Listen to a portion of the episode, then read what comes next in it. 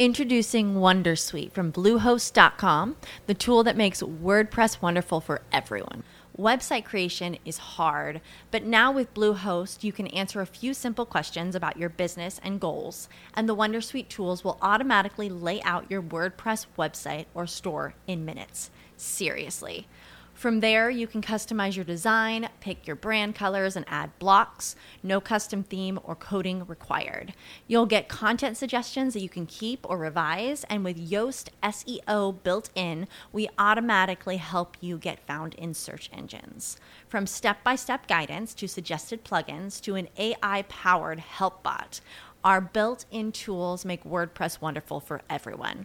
Maybe that's why Bluehost has been recommended by WordPress.org since 2005. Whether you're a beginner or a pro, you can join over 2 million Bluehost users. Go to bluehost.com slash Wondersuite. That's bluehost.com slash Wondersuite.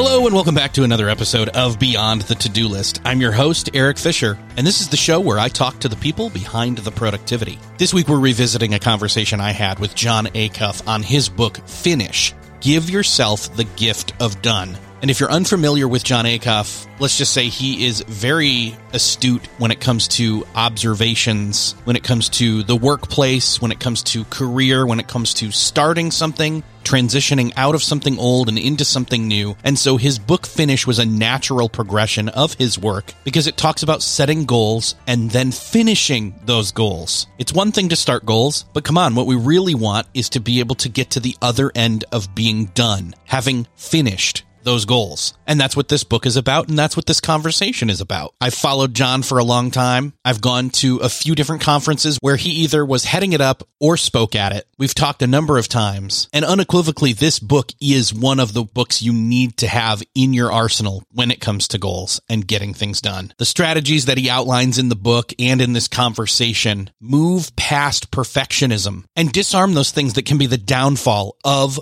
completing your goals. And since we're starting off a new year, we've all just gone through 2020 and we're kicking off 2021 with some positivity, with some energy, and with some clear ideas of what we want to happen this year. I thought, hey, this conversation makes a lot of sense to revisit. So I'll get out of the way and just say, enjoy this conversation with Jon Acuff. Well, this week it is my privilege to welcome back to the show finally, Jon Acuff. Welcome back, Jon.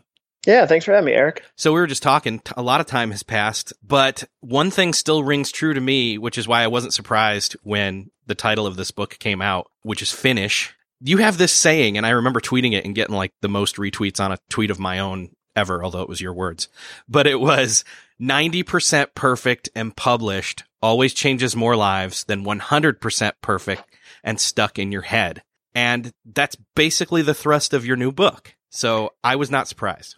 Oh yeah, yeah. I mean, it's something that I think I've often thought about. I just think that with this book, I wanted to take a look at the continuation of like, well, what's true about goal setting and what have we just heard that's not true? And part of the reason I didn't put perfectionism even on the cover was there are people that still think, ah, perfectionism is a goal. I want to strive to be perfect, and I, it's just not. It's not how it works as I was reading this book, I had, I don't know why, maybe because I'm a sci-fi person or whatever, but I kept thinking of perfection and the way that you describe it as I went through the book and all the different ways that it comes up and kind of comes back in a different form as this kind of giant multi-headed dragon that was like, all right, if this head doesn't get you, this next one will. And if, you know, manage to fight off that one, I got another one for you. And I'll come at one that's the opposite of the other one. And it just seems so ridiculous, but it resonated true every single time you kind of approached this perfectionism dragon.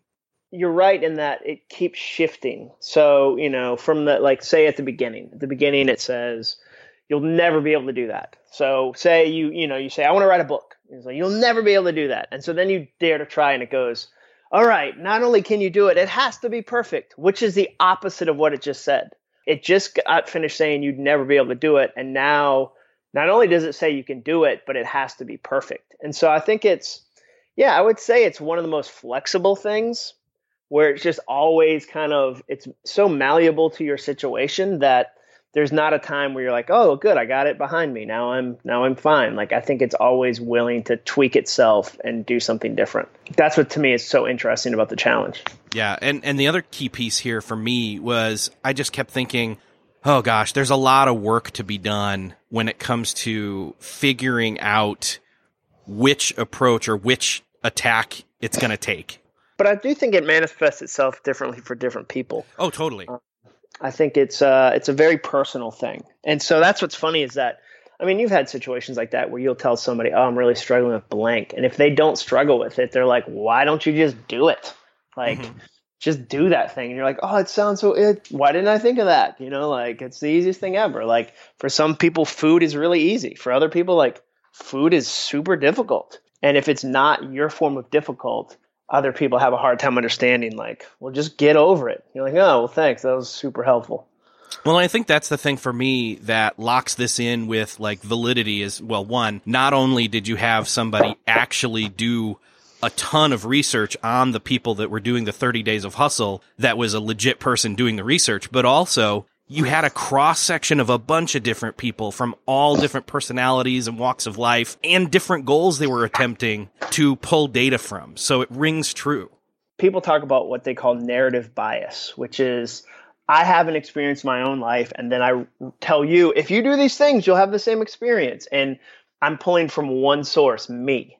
And that's a really small, narrow way to do it. So I wanted to find a topic that was big enough and broad enough that a company could say to me, Hey, we've got a sales team. We want them to finish their quarterly goals. And I could say, Great, I know how to do that. Or, Hey, I've got a mom's group and they're all trying to get back into the workforce after raising kids. How do they do that? Well, great. Or I'm writing a book. And so that's what was so fun is that the content is kind of what they call content neutral and that you get to apply it to your thing. I didn't want to write a book that you could pick up and go, ah, but I'm not dieting, or ah, but I don't want to write a book, or ah, I don't work at a company. I wanted to, you know, and that do over was more specific to a, okay, you're going through a career transition. And if you weren't, I completely understood you going, nah, you know what? I like my job. Like I don't, I don't need that book. This one, hopefully it's going to be really hard for people to self select out of it. Yeah, this one's applicable to, and I know that's the, the, the downside of like, who's this book for? Well, it's for everyone, but really this is one of those cases where that's just true because we all, unless you don't want anything more in life, like that, this book's not for you if, if that's the case. Yeah, and I, you know, I, I would say like if somebody said who's it not for, because I think that's a good question for authors to answer. Like it's not for my wife. Like my mm-hmm. wife is a great natural finisher. Like when like if we go to like a motivation, like say we go to a goal setting, like like in Nashville, there's so many nonfiction people here. So say we go to like a goal setting conference one night. She's like, well, duh, everybody does that. And I go, no, they don't. Like, so there's when it comes to goals, there's really three types of people, and the book's only for one type. The first type of people are natural finishers who just get it done. Like Tim Ferriss tracks his blood regularly. Like he would I think this book would confirm a lot of the things he's doing. I think it would help him, but I think he's doing pretty awesome. Like he's so a natural finisher. The second group it's not for are people who don't believe in the power of goals. Those are those people that are like so sarcastic and so kind of belligerent about they look at the whole self-help industry or improvement industry and go, "Ah, oh, it's nonsense. It's about unicorns and it's fake." And and I'm like I'm not going to try to convince you. Like great, go do your life. I've got no problem with that. The third group who I write for, like my people, are people who try and know it's challenging and want some help. And so I don't have to tell you sticking to a diet is hard. You're like, yeah, it's really difficult. Or I don't have to tell you writing a book is difficult or you know finding a date is difficult like these things you have goals for aren't easy because you know and if i come along and say hey I've got this thing. I researched it, but it's really funny. So it's this weird mix of like funny, but also like full of science. And you might be helped by it. You're the kind of person that's going to go sign me up. Like I want to hear more. Yeah, and and I think this is right in the the sweet spot for a lot of the people who have been listening to this show for a long time and know that I try, even though we're talking about topics like time management and productivity and how to produce more or the same amount as you did before, but in less time or energy. And some people still listen because they want a cheat or a shortcut. But th- this show is not meant to be a distraction from getting work done. And neither is reading this book. It's not meant to be just another self-help book in the, the merry-go-round of, you know, another, yet another book, yet another app, yet another approach to get you because again, that's one of the perfection things right there. Yeah, you could. I mean, you could read a thousand self help books and never change anything, and that doesn't. You know, it's like reading a thousand books on swimming. Like eventually, you have to get wet. No offense to books about swimming. Like some point, the water becomes part of what you're doing. You know. So I want to touch on some of these dragon heads. I know you don't refer to it in the book that way at all. I'm totally coming up with that analogy myself. So don't go buying the book and then looking for dragon heads. That'd be disappointing. Yeah. Yeah. Yeah. So disclaimer, no dragon heads. But you, despite having all these different people, like we said, in these 30 days of hustle groups, found some similar uh, things like the fact that most people quit on day two yeah, that was surprising. I mean, I think in our heads we think most people quit day 15 of a 30 day thing, but the reality is we quit the day the work starts. And that was part of what I wanted to do with this book. The problem is we have all these myths about goals and myths like um, the start, like well begun is half done. The hardest part of any journey is the first step. And that if you put that under a microscope for two seconds, you realize no, it's not. Like if a surgeon said to you, as soon as I make the first incision, I'm half done, you'd be like, you're a terrible doctor. The first step is never the hardest part. The middle sucks. And so what happens is we think that the excitement and the joy of the start will last longer than it really does. And I would argue my my personal belief is the start is one day long. Like from day 0 to day 1 is the start. Day 1 through almost to the end is the middle and then the finish is like one day. But we think it's like 10 days to start, 10 days to middle, 10 days to finish. That's not how it breaks down at all.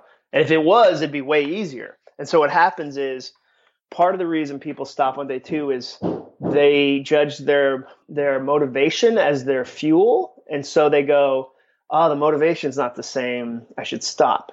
And it's always going to be lower as you work on it. That's just that's just part of how how it works. There's always this burst of euphoria at the beginning. And if you judge your euphoria levels for your action levels, like you're you're in trouble.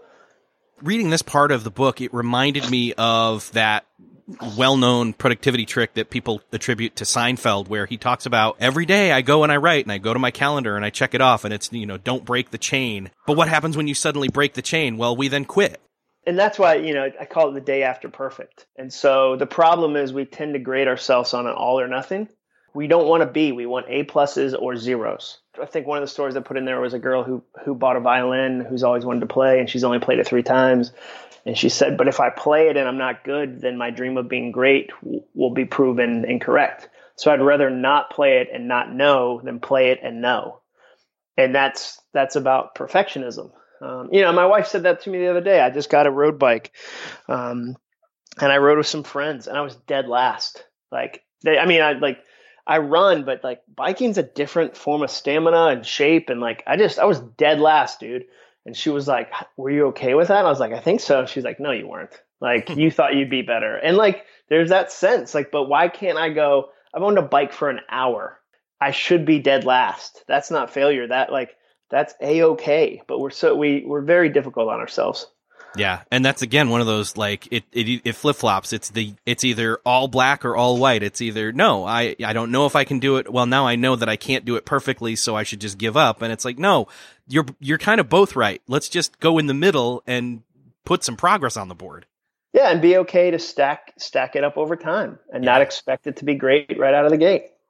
That was one of the things that I really liked was you were talking about uh, and, and, this is kind of the the anti perfectionism in terms of, you know, the black and white. It's where you stack it up and you, you move forward where you were reading a hundred books in a year. And that resonated with me because there was a, uh, gosh, this was years ago. It was like 20 years ago. Seriously. I took a semester off from college and I had 109 books in, uh, from like May to, to January. And, and I did the same thing where I was like, you know what? There, there's rules here where some people say you didn't read 109 books. Well, no, some of them were audiobooks and it, seeing it stack up and having that be part of the data, which we can get to in a little bit, uh, just made me feel like, whoa, I can build my own momentum. It doesn't have to be perfect. I don't have to read, you know, one book a week. I can do one in two weeks, or you know, and and there wasn't a there wasn't an end goal. It was just read more. So yeah, and I, I think yeah, exactly. I think that might be part of my next book is the idea of like you set the rules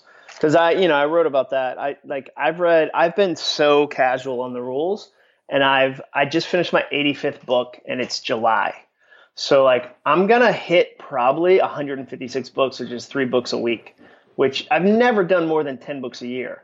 And so you go, well, how? What are the rules? Because people, you know, it's the same with you, where people would see me posting a graphic novel and they'll go, that doesn't count. And I say, according to who? Yeah. Like, it's my, and, and so like audiobooks, not only do they count, dude, audio at 1.5 speed counts. And so when people are like, oh, that book was too short, or no, like if it's a book, then I'm going to count it as a book. Now I wouldn't like I would never say, "Hey, podcast episodes count," or I wouldn't like there's there's rules like that, but your ability to kind of be generous with the rules. It's the same thing with exercise. Say your goal is I'm going to run 5 days a week and one day, dude, you just don't have it in you and so you walk that day. Like if you told yourself doesn't count, I walked. I, I would say, well, did you burn calories? Like, were you outside? Like, did you get some exercise? Then great. Like, we we tend to be jerks to ourselves though when it comes to our goals. Totally. Well, my goal currently, and I've got some people I'm doing this with, is 30 minutes of physical activity. So mowing the lawn, push mowing the lawn counts for me. 100%, dude. And, you know, and if I can go and do the treadmill and push it because I'm feeling it that day, boom, I've got it. And yeah, if, great. Uh, if I get out and just walk the neighborhood, again, another win. Now, the other cool thing is I've also got it in place where it's like, if I happen to break the chain, because it just doesn't fit, like I'm not done. Tomorrow's the next piece. I just keep going. So. Yeah, you just pick it back up. That that to me is the big challenge. And again, you start out. I didn't start out with a huge goal. I started out with like I'm going to read 24 books this year, and then I just started to get into the zone. And I was like, oh, this is fun. I enjoy the interaction with people. Like it's I don't know. I it's it's fun to kind of do something people don't think is possible. I like that there are people that like you must be skimming like, and I, I'm reading, no, like, I don't read the acknowledgments because who cares, but I'm reading the books. I just, part of what inspired this was I had an entrepreneur say, Hey, I have a secret to reading a book a day. And I was like, Oh my gosh, it's amazing. And so then I went to his website and his secret was skim. I was like, Well, that's not reading. That's like, I have a secret to not smoking. Just smoke half. And it's like, Well, that you're still smoking. Like, your secret is stupid. And so I wanted to figure out could I actually do it? And then you know what it's like. Like when you do it, you start to do other things. You're like, ah, oh, that wasn't impossible. What else could I do that I didn't think I could do? And that's where it gets fun to me. When it comes to hiring, don't search for great talent match with them thanks to Indeed. With Indeed, you can ditch that busy work and use Indeed for scheduling, screening, and messaging so you can connect with candidates faster. And Indeed doesn't just help you hire faster. 93% of employers agree Indeed delivers the highest quality matches compared to other job sites according to a recent Indeed survey. Indeed leverages over 140 million qualifications and preferences every day, making their matching engine your go-to because it's constantly learning from your preferences so the more you use it, the better it gets. I used to be involved giving my input into the hiring process for a few key roles that were connected to mine. And man, do I wish we had Indeed back then because we could have gotten much higher quality hires using Indeed. Join more than 3.5 million businesses worldwide that use Indeed to hire great talent fast. And in the minute I've been talking to you, 23 hires were made on Indeed according to Indeed data worldwide. And listeners of this show will get a $75 sponsored job credit to get your jobs more more visibility on Indeed.com at Indeed.com slash to-do list. Just go to Indeed.com slash to-do list right now and support our show by saying you heard about Indeed on this podcast. Indeed.com slash to-do list. Terms and conditions apply. Need to hire? You need Indeed. I love my dogs like I love my children. I care about them. Well, one more than the other, but we won't get into that. But I am committed to giving them both the best. And if you feel that way too, like your dog is a member of the family, then you've got to serve them top quality food that they deserve. Serve them Nom Nom. Nom Nom's made with 100% premium ingredients. That means zero fillers or funky stuff. My dogs love these great tasting meals, and their nutritional needs are different than ours. That's why Nom Nom's nutrient packed recipes are developed by board certified veterinary nutritionists, freshly made and shipped free to your door. Right now, you can get a 50% no risk two week trial at trynom.com slash beyond. Say goodbye to boring dog food. Your dog deserves a reason to run to their bowl every single meal, every single day. And all dogs are individuals, so they deserve to be served like it. Nom Nom delivers freshly made dog food personalized to your dog's preferences and unique caloric needs. And again, 100% premium ingredients, no funky stuff. Go right now for 50% off your no-risk two-week trial at trynom.com slash beyond. That's try, N-O-M dot com slash beyond for 50% off. trynom.com slash beyond. What's something that works so well, it basically feels like magic? For me, I'm thinking air conditioning, noise canceling headphones, definitely. Meeting free Fridays? What about selling with Shopify? Shopify is the global commerce platform that helps you sell at every stage of your business. From the launch your own shop stage to the first real store stage, you don't have to just sell your own stuff anymore. With Shopify Collective, you can curate products to sell from brands you love and give your customers more variety and your business more sales. Shopify is your no excuses business partner. Sell without needing to code or design. Just bring your best ideas and Shopify will help you open up shop. Shopify also helps you turn browsers into buyers with the internet's best converting checkout, 36% better on average compared to other leading commerce platforms. And sell more with less effort thanks to Shopify Magic, your AI powered all star. Sign up for a $1 per month trial period at shopify.com slash beyond. Again, go to shopify.com slash beyond now to grow your business no matter what stage you're in. Shopify.com slash beyond. Crystal Paine, who we both know, has this Sure. saying that I love, which is, let me make sure I get this right. Discipline begets discipline. Oh yeah, so sure. you start getting some wins and you start gaining momentum and then it spreads out into other areas of your life that you didn't even have a goal in. yeah, one hundred percent. That's always how it works. What's the difference now for you personally in kind of moderating the old 30 days of hustle mentality and guiding people that way versus this new thing you're doing, which is the summer of finish? And it's still, they were both basically 30 days, Yeah. but I think the approach has got to be way different now. Well, I mean, this one, this one, like with summer of finish, I really wanted to do like an eight week course, but you also have to realize you're not in that like the motivation mode works best in January. It just does. Mhm. Um, it'd be like a candy salesman trying to say like, Erik, I'm gonna sell more candy in July than October, and you'd say, No, you're not. Like the whole country is focused on candy for Halloween. And so I'm recognizing that, but then I'm also reckon I'm trying to, you know, continually learn, continually go, okay, this thing I thought was true is still true, but there's this other part of it that I need to tweak. And I think the biggest thing for me with just how I serve people is recognizing it's easier to serve individuals and specific groups than it is a broad audience. So I looked at my broad email list and said, I don't know what to write people. They're so different.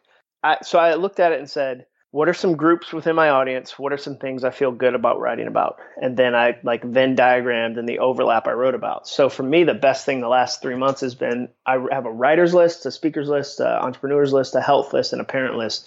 And you know exactly what you're going to get.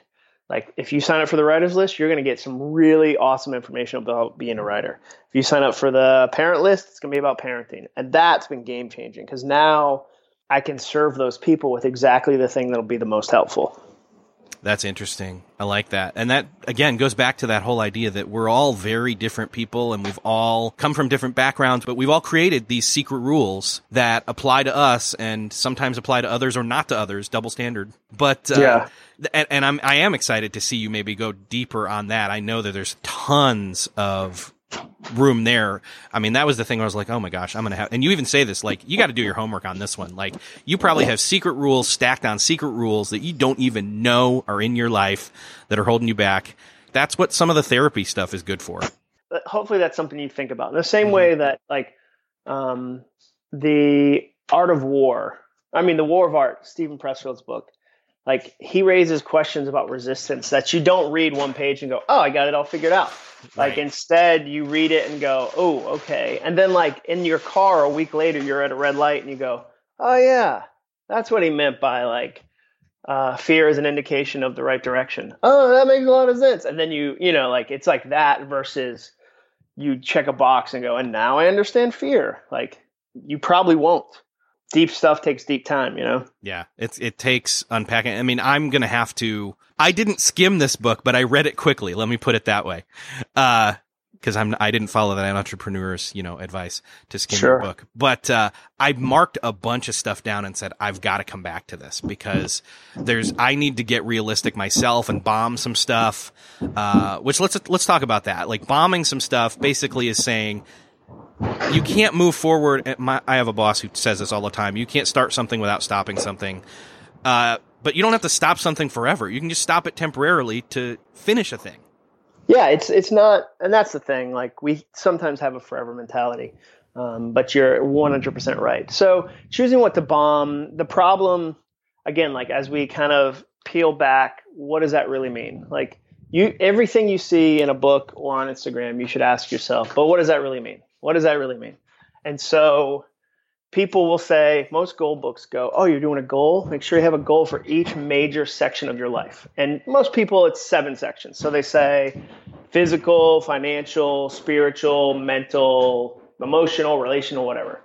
So that would be like if you told me Jon i'm going to learn german and i said well make sure you learn six other languages at the same time like you would say well that i won't learn german then and i go no you're like it's the best way you have to have so I just think we take on too much and then we don't admit we don't admit when we have too much going on. It kind of maybe you've had this happen at companies. Sometimes what companies do is they uh, employee quits, like say person B quits. And so they don't hire a new person, they just spread that person's jobs out to other people. And they keep doing that, keep doing that, keep doing it until people are like, "Hey, I'm doing seven jobs in one pay." And so I'm a big believer And as you add a goal, not just going more, more, more, but saying, okay, during this season of training for a half marathon, I'm not going to be able to do these other five things. Like, like this fall, as I travel and speak about the book and do other things, like I know it, there will be parts of my life that I just have to temporarily push pause on or simplify. That was that was one of my favorite stories in the book. Is a really busy mom said during a busy season at work, my kids know that clothes get clean but not put away. And dinner gets made, but it's hot dogs or pizza rolls. Like she, because she couldn't say to her kids, I'm busy, so you're just going to wear dirty clothes, but she could simplify it. So sometimes life's just not perfect where you get to say, I want to, you know, not do this for the next four months. Like your boss would say, well, too bad, that's your job. But you can figure out ways to simplify or delegate or tweak.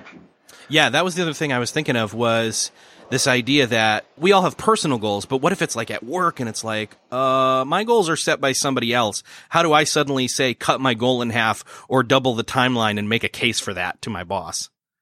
Yeah, I think that's what's been fun is that this is the most company friendly book I've ever written. Obviously, like Do Over, Quitter, like books like that weren't aimed in the same direction. But what I'm finding is companies recognize okay, so the cut your goal in half, which is about over dreaming, coming up with a, goal that's too big, and then failing. And so the, the lesson there isn't always cut your goal in half. The lesson is really have the goal the right size from the beginning. So, what I'd say to a company is, have the right size goal, and more than that, create a culture where people can be honest about their goals.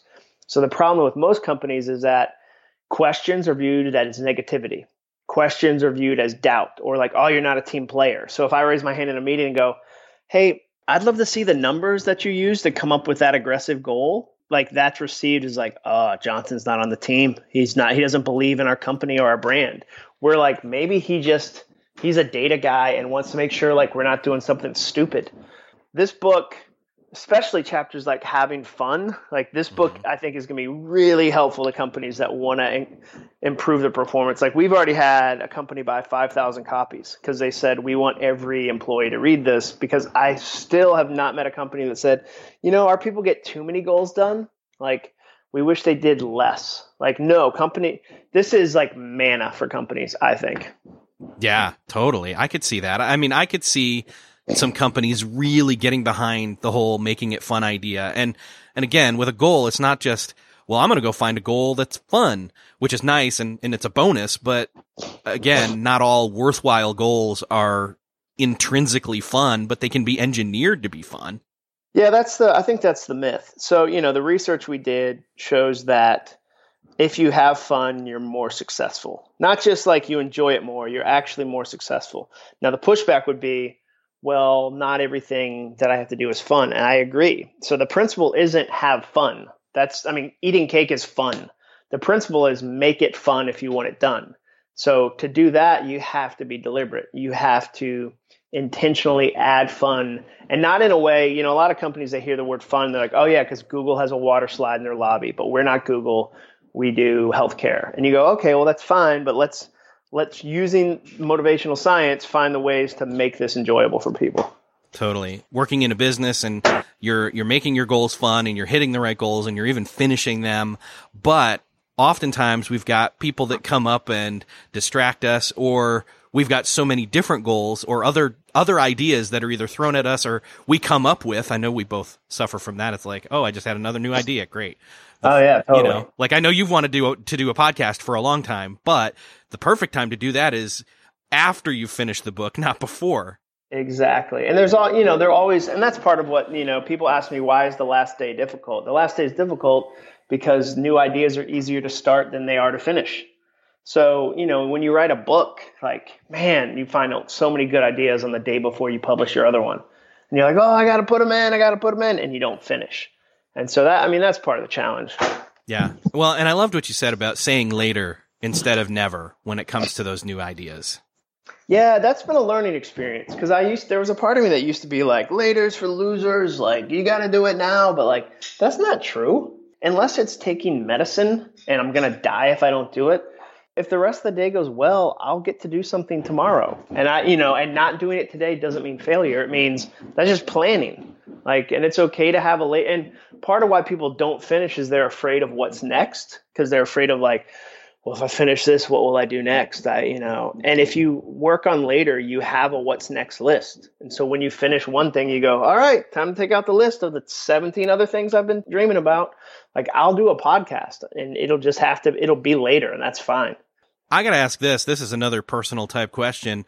I did not even attempt to try to count, but I see you in my Twitter and my Instagram feed often. And most people are swiping through social media on like an endless loop, but I suspect for you, you're using social media like a comedian uses a stand up stage to practice your craft. You mean versus like just doing stuff? Yeah, because I think most people they aren't using it the same reason that you use it. They're using it to they're not checking it like email, or at least how you should be checking email once or twice a day and then walk away. They're like on there constantly in consumption mode where I think you're there and and I think a lot of people would see that and wonder, well, wait, Jon's like saying I want to finish my stuff, but he's always on social media. No, I mean, I don't I don't feel like I I mean, sometimes I am, but for the most part, I'm trying to be deliberate with it. Mm-hmm. I mean, and part of the benefit there is that I tweet enough that like when pre-sales launch, I'm able to I'll be able to do as many promotions as I want because there's other content. I don't have to worry about like, oh no, it's all promotional. Like, no, it's not. A bunch of it's fun and personal and and for me too like some of that stuff takes a lot less time than it seems like so you know maybe the photo that i just posted you thought oh man i can't believe he took that photo. I might have had that photo for a, a week. I just couldn't figure out the right caption. And then when i figured out the caption it took me 10 seconds. I think you should be deliberate with it. I don't but i don't i don't surf social media as much as i do like use it to share ideas and mm-hmm. get reactions to ideas. And I think that's what I was pointing out is I think that a lot of people are stuck in consumption mode and that's one of the things they could easily bomb is all this time they're spending unintentionally using social media whereas you're using it intentionally. Yeah I, I, see it as a tool. I mean i you know i will of the of the platforms probably instagram's the one that i might spend the most time on kind of going like oh what's going on with my friends? But i mean like i might go to twitter moments just because i'm curious like what are the things in nashville everybody's talking about? Like oh man i didn't know that um, but i'm not no i use it more as a megaphone than i do anything else yeah i just know that's one of the topics that a lot of people talk to me about because i work in social media during my day job And so it's like, yeah, how, well, how do you use it separately from work? Well, I kind of don't, not often at least, because I'm already on there all the time. You know, I'm trying to eliminate the distractions when I'm not working. So, well, and, and the other thing is like, because it is part of my job, it's different. It's the same when people would say to me, Hey, uh, you need to talk about God more and on your social media platform. And I want to say, how many emails did you send to your office this week about your about God? And if they go, oh, I can't do that, it's my job. Well, social media is my job, but you just don't understand that's my job. Most people don't have an understanding of that. So it does seem like, oh man, you, you did a live video at 2 p.m. on a Tuesday. Well, it's my job. Like I wasn't hiding out at work. Like that's my job. So I just think it's different. We can't ever truly get rid of every distraction. We we feel like I mean again, that's another one of those lies where it's like I must have distraction free zone created, environment and all that kind of stuff. But it's not like our mind isn't already the best at creating intangible distraction in the form of thoughts and feelings inside us. Oh yeah, yeah, yeah. You're not. It, it, it's a perfection. You're right. It's another trap of perfection. Like I just need to be centered or quiet enough to think of the idea. Like I think you should do everything you can but it, I mean, it kind of reminds me, and I wrote this in the book, like my friends who are like, I'm so productive on planes. They can't then go, so I can only work on a plane. Like, what a great way to only work a couple times a month. You know, instead they need to go, what's consistent about a plane that I can do in my own life? Like today is a great example. Like we're getting a new roof, so I'm just I'm walking around our house trying to find the quietest spots of our house. As like 17 men beat on the roof, and it's like that's just life. Like there's gonna be roofers. Like and a lot sometimes it, you're right, they're in your head. Like it's loud in there. I honestly can't work on a plane. I go the opposite route and I say, no, that's my rest time so that I'm oh, there's a lot of people tired. do that. Yeah, yeah, there's a lot of people that like that are not happy about um like Wi-Fi on a plane where it's like, oh, now I'm I'm accessible and I don't like that. And and I I mean for me, I guess it depends. I go both I go both ways. Like on the way out to an event maybe I'm productive on the way back. I'm just whooped. Mm-hmm. Like I mm-hmm. just can't like I can't force myself to try to come up. Or if it's a super early flight, I'm just dead. Like forget it. I'm not gonna feel feel bad. Well, speaking of feeling whooped, data is one of those things that can kind of resurrect or center us back into realizing that we've made momentum already so we can keep going and, and who cares if we broke a chain? You've got a ton of different measurable things that we can easily measure that are obvious but we don't think about it in order to do this. What are some of those things? Yeah i mean it really depends on what you're trying to do. So if you're trying to write more page count um, word count hours spent if you're trying to exercise more it can be steps or calorie or food you've eaten. Um, you know a- anything time is always a measurement so anything that you're doing, you can measure via time. I mean, some people would say, well, it, my thing's really vague. Like, I don't know. But I think we live in the most trackable, data driven universe ever. So there's always something you can say. I mean, I remember my friend's a comedian. He had an Excel spreadsheet for um, time he had practiced, you know, t- minutes he had put into it. So you can always find a metric. The good thing is, which I say in the book, is data tells the truth your emotions are awesome and they're important, but they're liars. And so the example I use is a friend of mine who was trying to lose weight and he said, Oh, it was so much easier last time. And the problem is his emotions got to lie because he didn't have data from last time. So if he had data, he might have gone back and gone, wait a second, it was just as hard. Like it took me just as many weeks to do this. And the example I use with business, I mean, business is all about data is thinking, oh, I'm going to sell 10% of this audience and having my buddy Brian Elaine go, actually, 1% is our highest. If I didn't know that, then 4% would have felt like a huge failure. But 4% knowing that last time was 1%, I go, oh my gosh, that was great. And so I encourage people to get a few data points. They don't have to be crazy. I'm not doing page count of the books I'm reading, for instance. Uh, who cares? That's dumb. I just know this is number 85, this is number 86. Knowing that number, I, I enjoy that because then I can go, okay, I'm averaging 12 a month. So at the end of the year, I'll be on scale for da da da da da. Like that's fun to me. Yeah. And, and th- to be able to say like, oh, 86, like that's not nothing. That's, you know, that's the equivalency of somebody who's trying to lose weight saying, Hey, I've already lost 20 or, yeah, exactly. You know, so you, you know, you know something. Yeah. I, you know, I just, I enjoy how that kind of stacks up and what that looks like and how we, you know, how we feel about that. I really think everybody needs to go get this book. I mean, this is one. Uh, this is probably the best book you've written.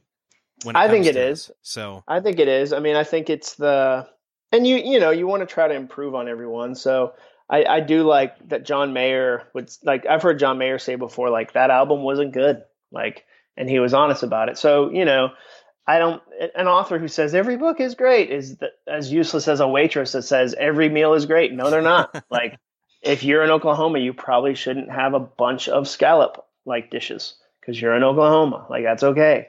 Um, and so, but I do think the research for me on this one, and then the process um, of how it kind of all came together, like I think it's the most helpful. And I think it's I think it's really fun and funny, and, and I think I don't know. So I keep reminding myself like I don't control the miracle. Like if it does really well, awesome. But I don't I don't control that. You know. Yeah. Jon, it's Great. been awesome talking to you. I'm looking forward to seeing you in a couple weeks at, down in Nashville. And yeah, it'll fun. be fun. It'll be fun. Well, thanks for letting me do it again, Erik. I appreciate it. You're welcome. Thanks for being here. See you, buddy. Well, that's another podcast crossed off your podcast listening to do list. I hope that you enjoyed this conversation with Jon Acuff. And I hope that you became a little bit more enlightened or aware of where you're self sabotaging yourself when it comes to your goals. I hope that you found something useful in this podcast episode. And if you did, would you do me the favor of sharing this episode? Think about somebody that you know needs to hear it and hit that share button in whatever podcast player app of choice you're using to listen to the show in where you're subscribed. And if you're not subscribed, go ahead and do that too. But let somebody know about this episode so that they can get the help that they need towards their goals. You can also share it by going over to beyondthetodolist.com where you'll find the show notes. Thank you so much for sharing. Thank you for listening, and I'll see you next episode.